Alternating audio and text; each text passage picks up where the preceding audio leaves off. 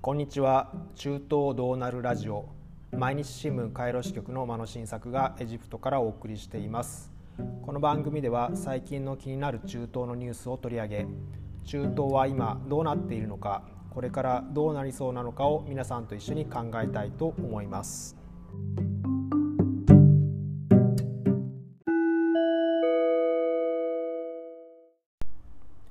それでは本題に入っていきましょう。最近の気になるニュース。一つには絞れません。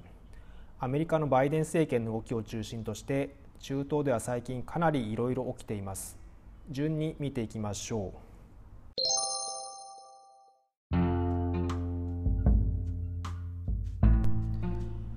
気になるニュース1つ目はアメリカ軍のシリア空爆。現地時間2月26日の出来事です。アメリカ国防総省は2月25日シリア東部にある新イラン民兵組織神の党旅団カタイブ・ヒズボラなどの施設を空爆したと発表しました。アメリカ側の発表によると空爆では民兵1人が死亡したということです。ただ20人前後が死亡したとの情報もありました。アメリカがなぜ攻撃したかといいますとイラク北部のアルビルで2月15日アメリカ軍が駐留する基地の近くにロケット弾ロケット弾の攻撃を受けたことへの報復措置ということです今回のこのシリアへの攻撃はバイデン政権になって初めての軍事行動とみられていますバイデン政権としては限定的な攻撃で事態がエスカレートするのは避けつつイラクで米国に対して攻撃を仕掛ける新イラン勢力に強い警告を与えた形です。さらにはその背後にいるイランに対しても警告しました。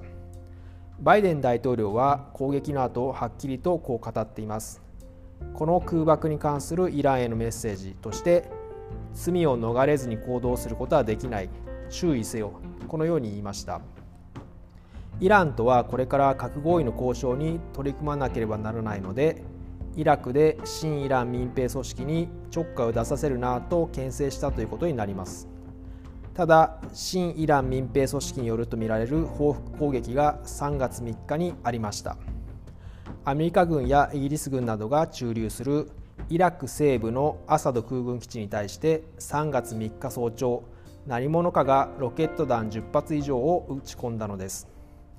アメリカ国防総省によると直接の人的被害はなかったのですが民間業者のアメリカ人1人が攻撃中に心臓発作を起こして亡くなりました少し振り返ると2019年にはイラクにある空軍基地に対してロケット弾攻撃が行われアメリカ人が死亡して翌2020年1月にアメリカ軍アメリカが報復としてイラン革命防衛隊のソレイマニ司令官を暗殺しアメリカとイランが紛争に突入する瀬戸際に陥ったこともありました。今回のアメリカの攻撃に関してはとりあえず報復合戦は3月3日で止まっていますが今後も一歩間違えると危ういという事態が続くとみられます。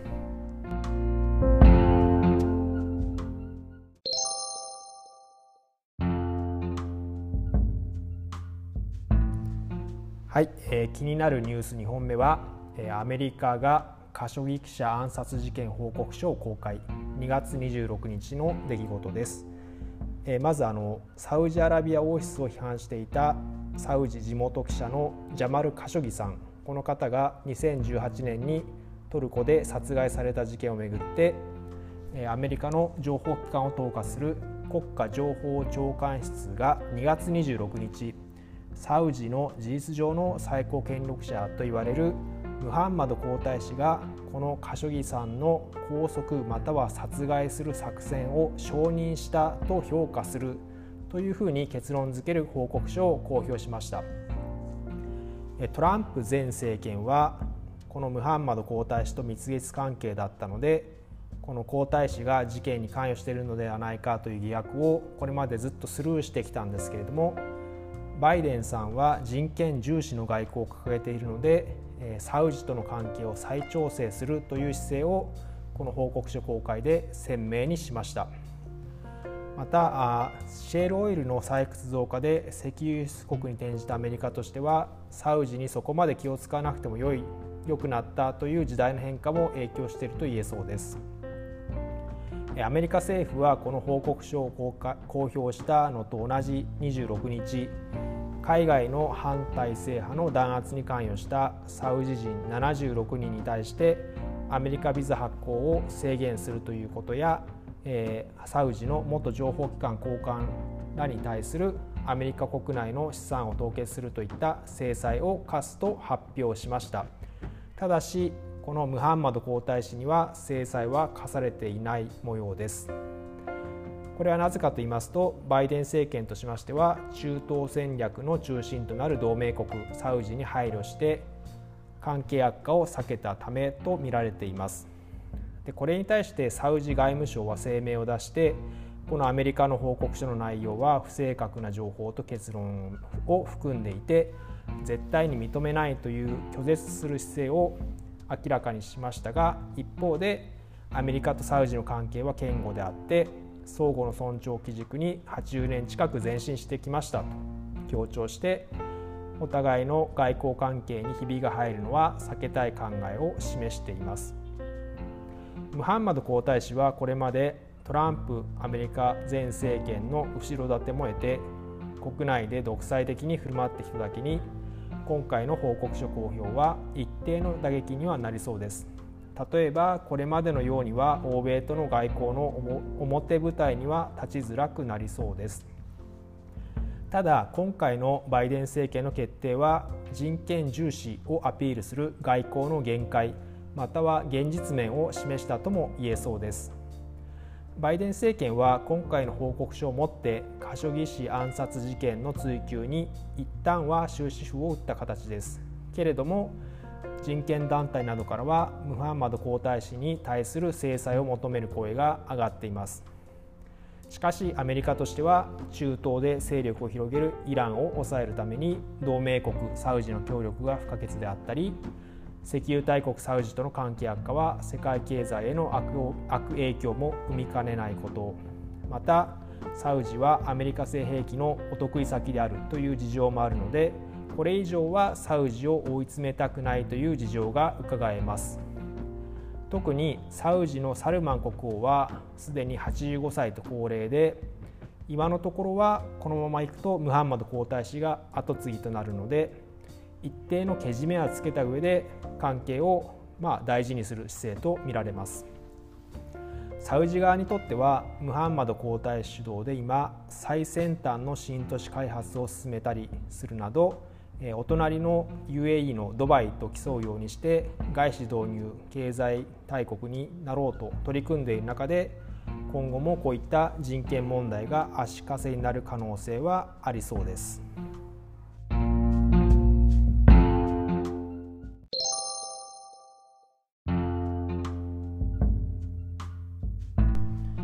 はい、えー、気になるニュースの3つ目は2月中旬からのイエメンでの内戦激化です、えー、人道外交を掲げるバイデン政権が1月に発足しイエメンの内戦終結に向けた動きも期待された中イエメン国内で支配地域を確保するイスラム教シーア派系の新イラン武装組織フーシ派が攻勢を強めています。和平交渉への国際的な圧力が高まる前にさらなる勢力拡大を目指しているとみられ世界最悪の人道危機が一層深刻化しています。まずイエメン内戦について簡単に説明したいと思います。10年前2011年の中東での民主化要求運動アラブの春がイエメンでも、え起きてデモが激化し長期独裁政権を率いていた当時のサレハ大統領が退陣したのが始まりでした。副大統領だったハディさんが暫定大統領に就任して連邦制への移行を目指していました。しかしイエメン北部のイスラム教シア派系武装組織フーシ派は影響力の低下などを懸念して反発し2014年9月にイエメンの首都サヌアへ侵攻して内戦状態に陥ります。ハディ暫定政権を支援するためにイスラム教スンニ派大国のサウジアラビアや UAE= アラブ首長国連邦が2015年3月に空爆などによる軍事介入を始めます。一方のフーシ派はシーア派大国であるイランから武器や財政の支援を受けて対抗しています。これのためえサウジとイランの代理戦争とも呼ばれるのがこのイエメンでの内戦です。両者の戦闘ですでに推計で10万人以上が死亡したとされます。で今現在フーシ派が、えー、首都など人口の約8割が暮らす西部一帯を支配しているという状況にあります。さて、えー、アメリカのトランプ前大統領は同盟国サウジアラビアへの武器供与などを続けていましたが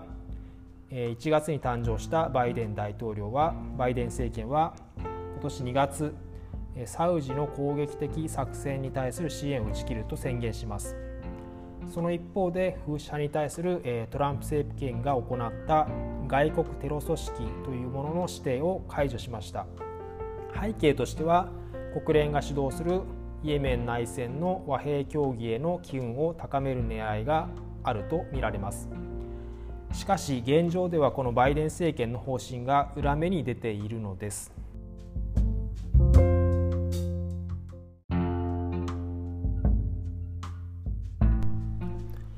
フーシ派は2月中旬から暫定政権側の要衝西部マーリブという都市の奪取に向けて攻撃を強化しています。このマーリブの周辺にはイエメン最大のガス田油田地帯が広がり戦略的重要性が高いからと見られています。2月の攻防戦では双方の戦闘員数百人が死亡し2018年以降では最大の衝突となりました。これに対してサウジ主導の連合軍はこのマーリブへ部隊を移動し空爆も強化しています。一方のフーシ派側はこのサウジ、まあ、隣国なんですけれどもサウジへの越境攻撃を強めています。2月には、えー、サウジの首都リヤドに対して弾道ミサイルを撃ち込みました。サウジ側は大半を迎撃して人的な被害はなかったとしています。しかし3月2日にはサウジ南西部ジザンという町へ攻撃が行われこの際には市民5人が負傷しました。さらにフーシ派は3月7日にサウジ東部にあるサウジの国営石油会社サウジアラムコの施設を攻撃し、まあ、サウジが迎撃したのですけれども、えーまあ、これに対してサウジ側も3月7日にイエメンの首都サヌアのフーシャ側の拠点を空爆し戦闘がエスカレートしています。アメリカは対応にかなり苦慮している模様です。アメリカのブリンケン国務長官は3月1日ハディ暫定政権とサウジは紛争解決に前向きであるとしてフーシ派も足並みを揃えてまずはマーリブへの攻撃をやめるべきだと呼びかけました。一方でアメリカ財務省は翌3月2日えー、内戦を長引かせ人道危機を悪化させたとしてフーシ派の司令官2人に対する個人制裁を発表しています。また、えー、アメリカの、えー、イエメン担当特使レンダー・キングさんという方が、えー、中東を歴訪している最中の2月27日にオマーンでフーシ派幹部と秘密裏に会談したという情報もあります。アメリカのバイデン政権としては、えーまあ、人道外交を、えー、アピールしているのでなんとかこのイエメン内戦を停戦に持ち込みたいと動いているようです。で、えー、私はですねあの、まあ、毎日新聞カイロ支局のスタッフにお願いして、えー、カーネギー国際平和財団のイエメン専門家アフメド・ナギさんという方に電話取材したんですけれども、えー、このナギさんの見方としてはえー、風刺派は対話の席に着く前になるべく多くの領域を獲得しようとしている、まあ、これが現状であると。で問題はアメリカが風刺派にも圧力をかけて停戦させられるかどうか。だ、えー、それができなければ戦闘は続く。このように分析しています。でこのイエメン内戦が長引いているためにイエメンの人たちは非常に苦しい状況にあります。国連によると人口約2900万人いるんですけれどもその半数以上が食料不足に苦しんでいます。うち500万人は飢餓の一歩手前というような苦境にあります、えー、フーシ派が支配する首都サヌアで、4人の子供を育てる女性モナ・ムハンマドさんという方がロイター通信に次のように話しています。彼女は今、お米を買うのもやっとの生活で、えー、昔のように欲しいものを買って4人の子どもたちに食べさせられるよう停戦してほしい。こんな風に苦しみを話しています、え、イエメン内戦の話は以上です。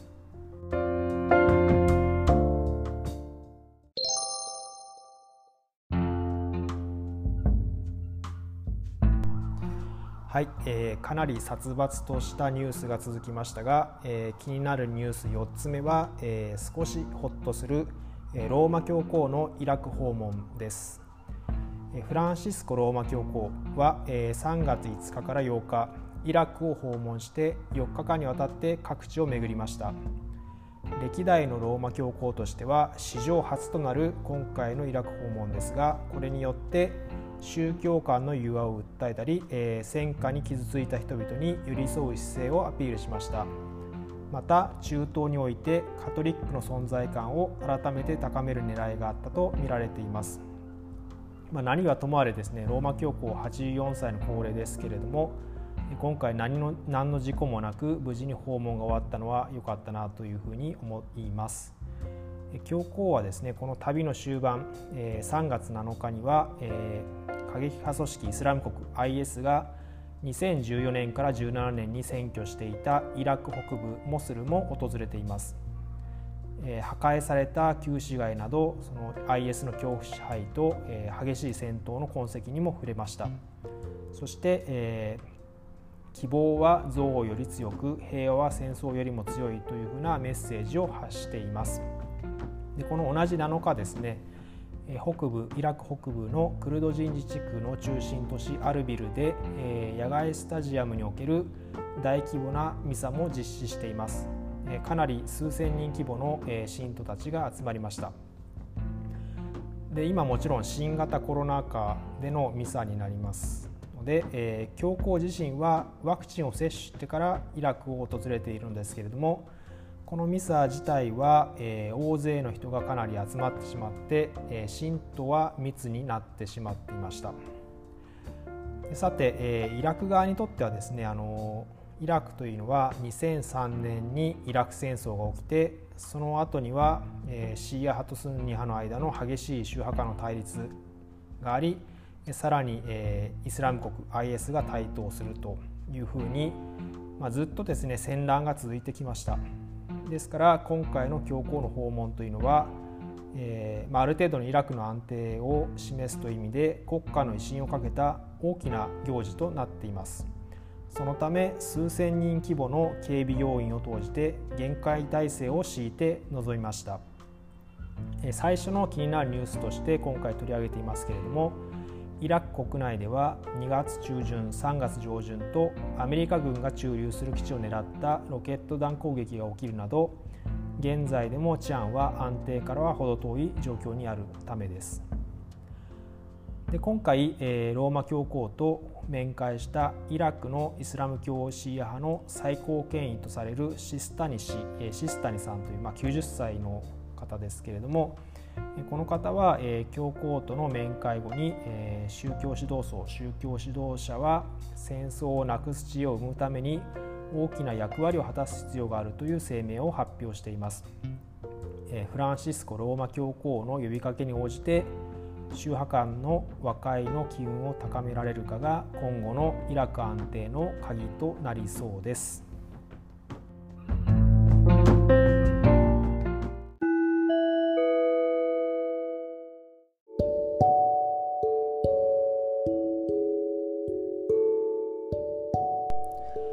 さて最後は最近のエジプトについて少しお話したいと思います。エジプトの冬はそろそろ終わりそうです。三寒四温という言葉がありますがカイロでも暖かくなったり少し寒くなったりしながら春に向かっているようです。3月10日にはなんと日中の最高気温が35度にもなりました。とはいえまた20度台半ばに戻ったりと行きつ戻りつしながら季節が進んでいくようです。35度といっても日本と違って湿度は高くないので日陰は割と涼しいです。とはいえ野良猫たちが暑そうに道端でお腹丸出しで寝ているのを見ると来たる夏が思いやられます。ただちょっとした楽しみとしてはあの美味しいマンゴーはいつ頃店頭に並ぶのかなと気になっています。それでは毎日新聞カイロ支局の間野新作がお送りする中東どうなるラジオ。第7回はこの辺でお別れです。今後も可能な限りは週1回ダメなら10日に1回程度の更新を目指していきたいと思います。最後はエジプトの挨拶でマッサラマさようなら。